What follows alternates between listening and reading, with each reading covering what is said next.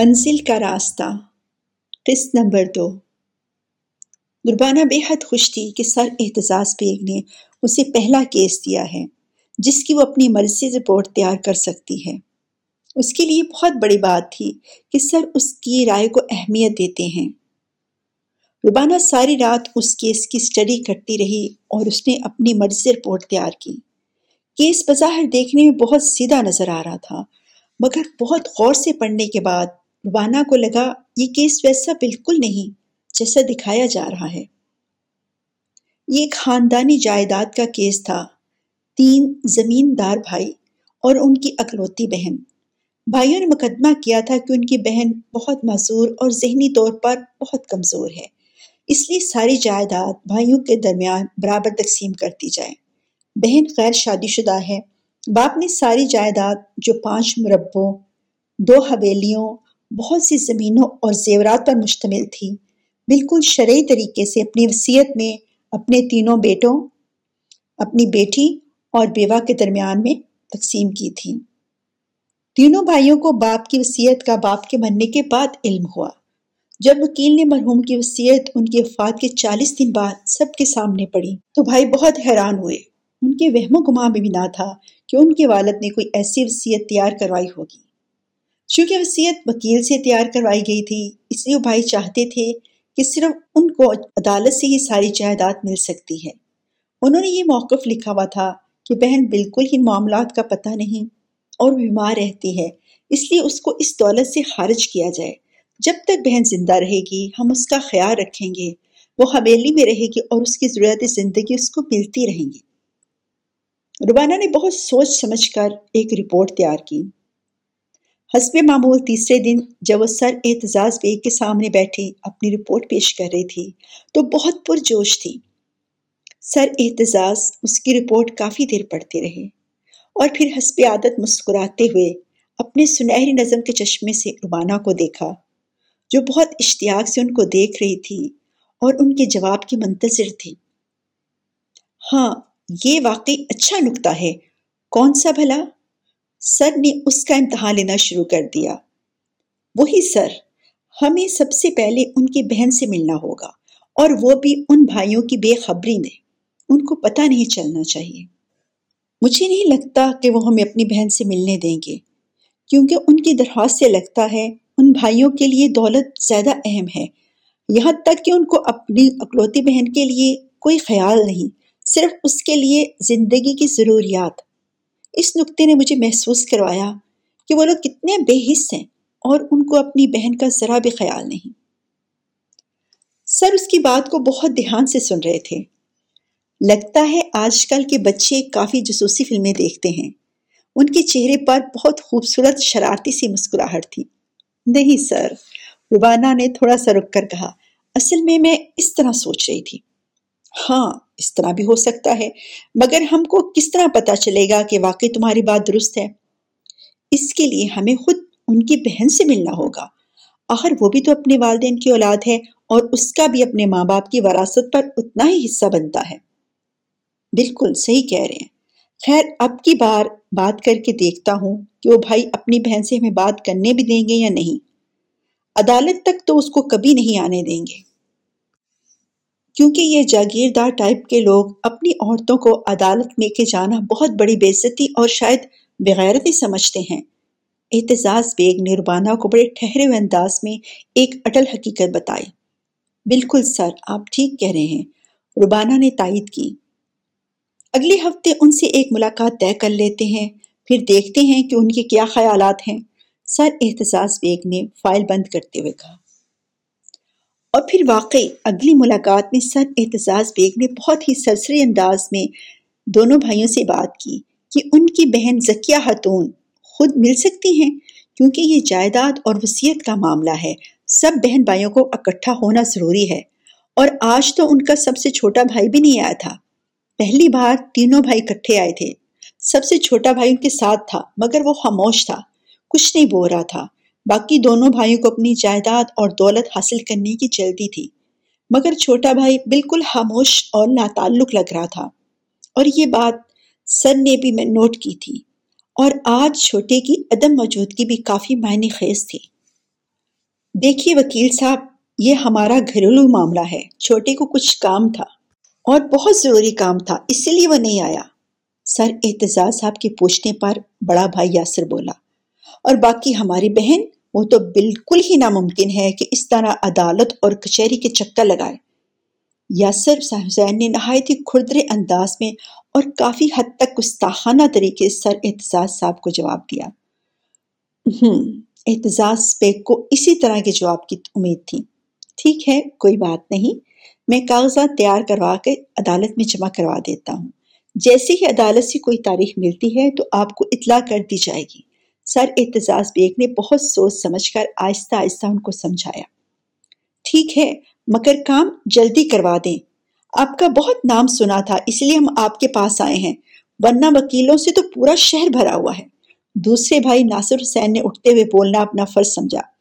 آپ فکر نہیں کریں، ہم بہت جلدی آپ کا کیس فائل کر دیں گے۔ سر اعتزاز بیگ نے بھی پیشہ ورانہ انداز اپنایا۔ ربانہ بیٹے، اب آپ اندر آ جاؤ۔ ان کے جانے کے بعد احتساس بیگ نے اپنے آفس کے کمرے کے ساتھ ملک چھوٹے کمرے سے ربانہ کو بلاتے ہوئے کہا۔ اس کمرے میں ربانہ ساری بات چیت سنتی رہتی اور اہم نکات اپنی ڈائری پر نوٹ کر لیتی۔ آج بھی اس نے ان کی باتیں نوٹ کر لی تھی سر، ربانہ نے کمرے میں داخل ہو کر کہا۔ تمہارا اب کیا خیال ہے؟ احتجاج بیگ نے سوالیہ نظروں سے اس کو دیکھا۔ سر، اب تو میرا پکا خیال ہے کہ یہ لوگ زبردستی سب کچھ حاصل کرنا چاہتے ہیں اور جلدی بھی۔ احتجاج بیگ کے جونیئر اسسٹنٹ ریحان نے فائل بند کرتے ہوئے ان کی طرف دیکھا۔ بالکل، ریحان ملک اور احتجاج بیگ کا ساتھ پچھلے پندرہ سالوں سے تھا۔ وہ ہر کیس میں ان کے ساتھ ہوتے تھے۔ پہلے سارا کام وہ اکیلے کرتے تھے، پھر آہستہ آہستہ اور لڑکے آگے اور ان کا کام کم ہوتا گیا۔ اب صرف گنے چنے کیسوں پر بھی وہ کام کرتے تھے۔ ریحان ملک نے بھی احتجاج حسین کے ساتھ ہی وکالت کی تعلیم حاصل کی تھی اور بعد میں اپنے باپ کے ساتھ اپنے کپڑوں کی فیکٹری میں کام کرنا شروع کر دیا تھا۔ باپ کے مجبور کرنے پر کام تو کرتے رہے، مگر ان کا وکالت کا شوق نہیں گیا۔ پھر احتجاج بیگ کے ساتھ کبھی کبھی کوئی کیس پر باتیں کرتے کرتے آہستہ آہستہ انہوں نے پریکٹس کرنی شروع کر دی۔ تب تک سر احتجاج بیگ نے اپنا ایک نام بنا لیا تھا۔ اور ریحان ملک نے اپنے باپ کو منا لیا تھا کہ فیکٹری کے کام کے ساتھ ساتھ وکالت بھی کرے گا۔ اب تو ان کے تینوں بیٹے بھی فیکٹری کے کام کو دیکھتے تھے۔ پھر آہستہ آہستہ انہوں نے بچوں کو الگ الگ برانچیں بنا دی تھی سب بچے اپنا اپنا الگ کاروبار کر رہے تھے۔ اب اتنے سالوں بعد ریحان صاحب کو فل ٹائم وکالت کرنے کو موقع مل گیا تھا۔ مگر اب ان کی صحت اور عمر ان کو فل ٹائم نہیں دے رہی تھی۔ اس لیے خود بھی کم کام کرتے تھے۔ اور خرابی صحت کی وجہ سے بہت کم کیسوں میں حصہ لیتے تھے۔ مگر چھٹتی نہیں ہے منہ سے یہ کافر لگی ہوئی کہ مستاق۔ احتجاج بیگ کے بہت سی کیسوں میں بات چیت کرتے رہتے، بلکہ بقول احتجاج بیگ کے ریحان صاحب نے اب آفس میں ہی دلیلہ دینا شروع کر دی ہیں۔ اور آفس میں دلیلیں دیتے دیتے انہوں نے اسی کمرے کو کمرہ عدالت بنا رکھا ہے۔ اس کیس پر بھی احتجاج بیگ نے ریحان ملک کی رائے لی تھی اور ان کو ساری تفصیلات بتا رکھی تھی اب ان کو دیکھو، یہ کسی طرح بھی اپنی بہن سے بات نہیں کرنے دیں گے۔ جبکہ ربانہ کا مشورہ ہے کہ ان کی بہن زکیہ خاتون سے بات کرنی بہت ضروری ہے۔ احتجاج بیگ نے ریحان ملک اور ربانہ کو سامنے بیٹھے دیکھ کر کہا، قربانہ کی بات سو فیصد درست ہے، ہمیں ان خاتون سے بات کرنی چاہیے۔ ریحان ملک نے بھی تائید کی۔ مگر کس طرح احتجاج بیگ کا سوال وہی تھا۔ ان کو پتہ نہ چلے اور ہم اس زکیہ خاتون سے خود ملاقات کر لیں۔ ربانہ کی تجویز پر دونوں حضرات مسکرائے۔ سلیمانی ٹوپی پہن کر ہی یہ ملاقات ممکن ہو سکتی ہے۔ ریحان ملک بولے، ورنہ وہ بھائی تو ہرگز ایسا نہیں ہونے دیں گے۔ مگر سر ہم خود کوشش کریں گے اور ان کے گاؤں جائیں گے۔ ان کے گاؤں کا نام ہے گوٹ حسین بخش۔ ہاں یہی نام ہے۔ سر اعتزاز صاحب بولے یہ پورا گوٹ ان کے باپ دادا کے نام پر ہے اور وہی اس گوٹ کے وارث ہیں۔ باقی کے لوگ تو صرف مزارے ہیں اور مزارے بالکل غلام ہوتے ہیں۔ اس طرح کی جاگیروں میں ان کے مزارے ان کے غلاموں کی طرح کام کرتے ہیں۔ احتجاج بیگ نے ربانہ کو یہ کھلی حقیقت بتاتے ہوئے افسوس کا اظہار بھی کیا۔ اور ان حالات میں ہم کس طرح ان کی بہن سے مل سکتے ہیں؟ اب کی بار ریحان ملک بولے۔ یہ بات تو ہے۔ ربانہ کچھ سوچ کر بولی، سر، میرے ساتھ کالج میں ایک لڑکی شاکرہ کریم پڑھا کرتی تھی۔ وہ اس گوٹ سے تعلق رکھتی تھی۔ اس کو پڑھنے کا بہت شوق تھا۔ مگر اس کے والدین بہت غریب اور اس گوٹ کے مالک کے ملازم تھے۔ وہ لڑکی بی اے بی ایڈ کرنے کے بعد اپنے گوٹ میں ہی پرائمری اسکول چلا رہی ہے۔ میں اس سے خود تو رابطے میں نہیں ہوں، مگر میری ایک مشترکہ سہیلی اس کے کافی قریب ہے۔ میں اس سے بات کروں گی اور ہو سکتا ہے ہم کو کوئی موقع مل جائے۔ ضرور، تم کوشش کرو، مجھے خوشی ہوگی۔ اور مجھے اس بات کی بھی خوشی ہے کہ تم پر امید ہو۔ باقی راستے تو خود بہت نکل آئیں گے۔ احتجاج بیگ نے اس کو حوصلہ دیتے ہوئے کہا۔ اور پھر واقعی، ربانہ کے پاس فوزیہ کا نمبر تو تھا ہی، اور فوزیہ شاکرہ کی اچھی دوست تھی۔ اسی شام ربانہ نے فوزیہ کو فون کیا۔ فوزیہ بہت خوش ہوئی۔ باتوں باتوں میں ربانہ نے پوچھا کہ کسی اور دوست کے ساتھ کوئی رابطہ ہے کہ نہیں؟ فوزیہ نے کہا، سب اپنی اپنی زندگیوں میں مصروف ہیں، کبھی کبھار بات ہو جاتی ہے۔ اچھا فوزیہ، یہ تو بتاؤ سب سہیلیاں کیا کیا کر رہی ہیں؟ کسی کا کچھ پتا ہے؟ کسی کے پاس وقت ہی کہاں ہے؟ زندگی کے معاملات میں اس قدر مصروف کر دیا ہے کہ ہم کو ہماری بھی کچھ خبر نہیں آتی۔ فوزیہ کو شاعری کا شروع سے شوق تھا۔ اچھا فوزی، ہمارے ساتھ ایک لڑکی شاکرہ کریم پڑھا کرتی تھی۔ اس کا خواب تھا کہ وہ ٹیچر بنے اور اپنے گاؤں کی لڑکیوں کو پڑھائے۔ آج کل وہ کیا کر رہی ہے؟ شاکرہ؟ ہاں وہ تو گوٹ میں ہے اور واقعی آج کل پڑھا رہی ہے۔ اس کا اسکول ہی کہہ لو، ابھی تو صرف پانچویں کلاس تک ہے۔ مگر وہ اسی میں خوش ہے کہ چلو، خوب گھندور اندھیرے میں سے دھندلی دھندلی روشنی ہی بہتر ہے۔ کچھ تو روشنی ہوئی۔ فوزیہ نے تفصیلات بتائیں۔ فوزیہ، مجھے اس سے کچھ کام ہے۔ اگر تمہارے پاس اس کا کوئی نمبر ہے تو پلیز مجھے بتاؤ۔ ہاں کیوں نہیں؟ میرے پاس اس کا سیل فون ہے۔ میں اس کا نمبر ابھی آپ کو سینڈ کرتی ہوں۔ فوزیہ سے نمبر لے کر ربانہ نے شاکرہ کو فون کیا۔ فوزیہ، ربانہ اور شاکرہ تینوں گورنمنٹ کالج فار وومن سے بی اے کر رہی تھیں۔ کالج تک تو دونوں ساتھ تھیں۔ بعد میں ربانہ لا کی طرف چلے گی اور شاکرہ بی ایڈ کرنے کے لیے کبھی کبھی اس کے بارے میں پتہ چل جاتا تھا۔ اب کافی عرصے بعد ربانہ اس سے بات کرنے جا رہی تھی۔ السلام علیکم، کیا میں شاکرہ کریم سے بات کر سکتی ہوں؟ تیسری بیل پر جب فون ریسیو ہوا تو ربانہ بولی جی وعلیکم السلام، میں شاکرہ بول رہی ہوں۔ آپ کون ہیں؟ میں نے آپ کو پہچانا نہیں۔ بلا شبہ وہ شاکرہ ہی تھی۔ لہجہ کچھ سنجیدہ ہو گیا تھا۔ لگتا تھا جس شعبے سے وہ بستہ ہے وہ معزز بھی ہے اور محترم ہے۔ اور اسی کا اثر اس کی آواز میں بھی تھا۔ شاکرہ میں ربانہ نصیر بول رہی ہوں۔ ہم گورنمنٹ کالج میں اکٹھے پڑھتے تھے۔ ربانہ نے یاد کرواتے ہوئے کہا، ربانہ نصیر۔ نام کو ایک دفعہ دہرا کر شاکرہ بہت ہی خوشگوار آواز بولی، ارے ربانہ، تم کہاں ہو؟ کیسی ہو؟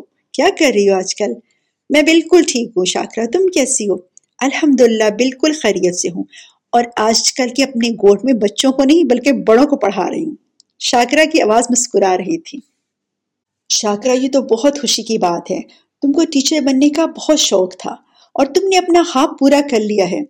ہاں ربانہ تم تو جانتی ہو ہمارے گوٹ میں کوئی اسکول نہیں تھا اور مجھے پڑھنے کا بہت شوق تھا۔ ابا میرے ساتھ تھے اور میں دوسرے گاؤں سے پانچویں کلاس پڑھنے جاتی تھی اور پھر آہستہ آہستہ کالج تک پہنچ گئی۔ مگر کتنی مشکل سے میں نے یہ مسافت طے کی، یہ میرے ماں باپ جانتے ہوں یا میں جانتی ہوں۔ اسی وقت میں نے سوچ لیا تھا کہ میں پڑھ کر اپنے گوٹ میں ضرور لڑکیوں کو پڑھاؤں گی۔ لڑکوں کا تو مڈل تک اسکول ہے، مگر لڑکیوں کے لیے کوئی اسکول نہیں تھا۔ بہت سی لڑکیاں پڑھنا چاہتی تھیں، مگر پڑھ نہیں سکتی تھیں۔ اور اب وہ میرے اسکول میں پڑھ رہی ہیں۔ کچھ تو شادی شدہ ہیں اور بچوں کی مائیں بھی ہیں۔ شاکرہ نے بہت تفصیل سے بتایا۔ ربانہ جانتی تھی کہ شاکرہ کو بولنے کی تب سے ہی بڑی عادت تھی اور اب لگتا تھا اس کی عادت پکی ہو گئی ہے۔ سچ شاکرہ، مجھے بہت اچھا لگا اور بہت خوشی ہوئی اور تمہاری آواز سے جھلک رہا ہے کہ تم بہت خوش ہو۔ اچھا اسکول کے علاوہ آج کل کیا کر رہی ہو؟ آج کل گھر میں باجی ساجدہ کی شادی کی تیاریاں ہو رہی ہیں۔ اگلے ہفتے شادی ہے اور بانا تم بھی آ جاؤ نا سادیہ اور آمرہ بھی آ رہی ہیں۔ شاکرہ نے شادی کی دعوت دیتے ہوئے اپنی مشترکہ سہیلیوں کا نام بھی لیا۔ ربانہ کو تو مانو اندھے کو دو آنکھیں مل گئی ہوں۔ ضرور آؤں گی، مگر تم کو دعوت دینے کے لیے میرے گھر آنا پڑے گا۔ ضرور آؤں گی، کیوں نہیں آؤں گی؟ تم پلیز مجھے اپنا ڈریس سینڈ کرو۔ اور پھر واقعی تین دن بعد شاکرا اپنے ابا کے ساتھ روبانہ کے گھر آ گئی۔ دونوں سہیلیاں ایک دوسرے سے مل کر بہت خوش ہوئیں۔ روبانہ تم نے شادی پہ ضرور آنا ہے، لیکن مہندی بدھ کی رات کو ہے۔ تم مہندی پہ بھی ضرور آنا تمہیں بہت اچھا لگے گا۔ تم دیکھنا گاؤں میں مہندی کس طرح منائی جاتی ہے۔ انشاءاللہ تم فکر نہیں کرو، میرا خود بہت دل کرتا تھا تم سب سے ملنے کو، اور وہاں بہت دوسری سہیلیاں بھی ہوں گی۔ روبانہ نے پور لہجے میں کہا۔ اور پھر اسی رات روبانہ نے سر احتجاج بیگ سے بات کی اور ان کو بتایا کہ اس کی سہیلی اسی گوٹ میں ہے اور اس نے اپنی بہن کی شادی پہ روبانہ کو مدعو کیا ہے۔ سر احتجاج بیگ نے کہا اچھا تم وہاں جاؤ، مگر کوشش کرنا کسی کو پتا نہ چلے کہ تم وکیل ہو۔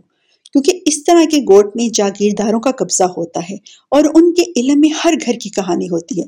تم آرام سے جاؤ انجوائے کرو۔ دیکھو، اگر کوئی کلو ملتا ہے تو ٹھیک ہے، ورنہ ایسی پریشانی میں کی کوئی بات نہیں۔ یہ سر آپ بالکل فکر نہیں کرے۔ ربانہ بہت زیادہ ایکسائٹڈ تھی۔ بدھ کی سپہر کو ہی ربانہ اپنی چھوٹی بہن شبانہ اور والدین کے ہمراہ گوٹ پکش کے لیے روانہ ہو گئی گوٹ حسین پکش شہر سے آٹھ دس کلومیٹر دور تھا۔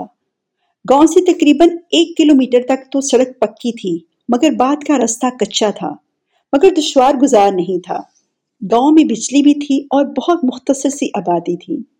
گوٹ کی زیادہ زمینیں جاگیرداروں کی ہوتی ہیں اور مزارے ان کے کام کرتے ہیں۔ گاؤں میں کچھ پکے اور کچھ کچے گھر تھے۔ شاکرا کا گھر کافی کشادہ اور پکا بنا ہوا تھا۔ ایک بڑا سا کمرہ تھا جس کے پیچھے دو چھوٹے کمرے تھے۔ کھلا سہن جس کے ایک طرف برامدہ بنایا گیا تھا اور ایک کونے میں کچن تھا۔ پورے سہن میں مختلف طرح کے پھولوں والے درخت لگے ہوئے تھے۔ شاکرا کی زبانی پتا چلا کہ شاکرا کے والد جاگیردار بخش محمد کی زمینوں پر کام کرتے تھے اور ان کی آمدنی اور خدشے کا حساب کتاب رکھتے تھے۔ بڑے جاگیردار نے ہی ان کو گھر بنا کر دیا تھا۔ وہ بہت نیک دل انسان تھے۔ شاکرا کے والد کریم احمد کو اپنے بھائیوں اور دوستوں کی طرح سمجھتے تھے۔ بڑے جاگیردار بخش محمد کریم احمد پر بہت مہربان تھے، کیونکہ زمینوں کی آمدنی کا سارا حساب کتاب وہ پوری ایمانداری سے انجام دیتے تھے۔ اور ہمیشہ جاگیردار کے فائدے کے لیے ہر جائز کام کرتے تھے۔ کریم احمد کا مقام حویلی میں ایک فرد جیسا تھا۔ بڑی جاگیردانی بھی ان کو اپنے بھائیوں جیسا سمجھتی تھی۔ بلکہ شاکرہ کو پڑھنے کا شوق ہے اور اس کی تعلیم کو جاری رکھنے میں جاگیردانی کا بہت ہاتھ تھا۔ جب شاکرہ نے دسویں پاس کی تو وہ پورے گوڑ کی پہلی لڑکی تھی جس نے دسویں پاس کی تھی۔ کریم احمد شاکرہ کے ہمراہ جب مٹھائی لے کر حویلی گئے تو جاگیردانی بھی بہت خوش ہوئی جب شاکرہ نے اپنی خواہش کا اظہار کیا پڑھ لکھ کر گوٹ کی لڑکیوں کو تعلیم دینا چاہتی ہے۔ تو جاگیردان نے کہا، یہ تو بہت خوشی کی بات ہے۔ کریم، تم اپنی بیٹی کو بہترین تعلیم مکمل کرنے دو۔ گوٹ میں لڑکیوں کا سکول ہم بنوا کر دیں گے۔ کریم احمد اور شاکرہ کو امید بھی نہیں تھی کہ خدا ان کے لیے راستے کھو رہا ہے۔ جب شاکرہ نے بی اے اور بی ایڈ کر لیا، تو بڑے جاگیردار نے اپنی زمین پر سکول کی ایک مختصر سی عمارت بنوا کر شاکرہ حوالے کر دی کہ وہ اس میں اپنے گوٹ کی لڑکیوں کے لیے اسکول بنا لے۔ شاکرہ بے حد خوش تھی، مگر وہ اکیلی ٹیچر تھی۔ شروع میں جاگیر صاحب نے اپنی بیٹی زکیہ خاتون کو بھی اسکول میں داخل کروایا تھا تاکہ گاؤں کے دوسرے لوگ بھی اپنی بیٹیوں کو اسکول میں داخل کروائیں۔ پہلے مہینے صرف دس لڑکیاں آئی تھیں۔ زکیہ خاتون نے گھر میں کچھ تعلیم حاصل کی ہوئی تھی۔ اس کی والدہ کو جتنا پڑھنا آتا تھا، اتنی ہی پڑھائی زکیہ کے خاتون کے حصے میں آئی تھی۔ اسکول چلانا کوئی آسان کام نہیں تھا، مگر شاکرا نے ہمت نہیں ہاری۔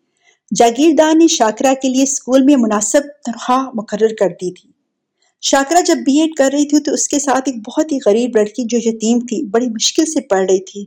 اس کے ماں باپ نہیں تھے، اس لیے رشتہ داروں کے ساتھ رہنے پر مجبور تھی، جو اس کو برداشت نہیں کرتے تھے۔ شاکرا نے ناصرہ کو اسکول میں پڑھانے اور اپنے ساتھ کوٹ میں رہنے کی دعوت دی۔ تو ناصرہ کو لگا، یہ خدا کی طرف سے اس کے لیے غائبی مدد ہے۔ وہ بہت خوددار اور بہت مضبوط لڑکی تھی۔ گوٹ میں آ کر شاکرہ کے ساتھ وہ بھی اسکول میں پڑھانا شروع ہو گئی۔ جب روبانہ گوٹ میں پہنچی تو اس نے کیا دیکھا؟ اس کے لیے سنیے اگلی قسط۔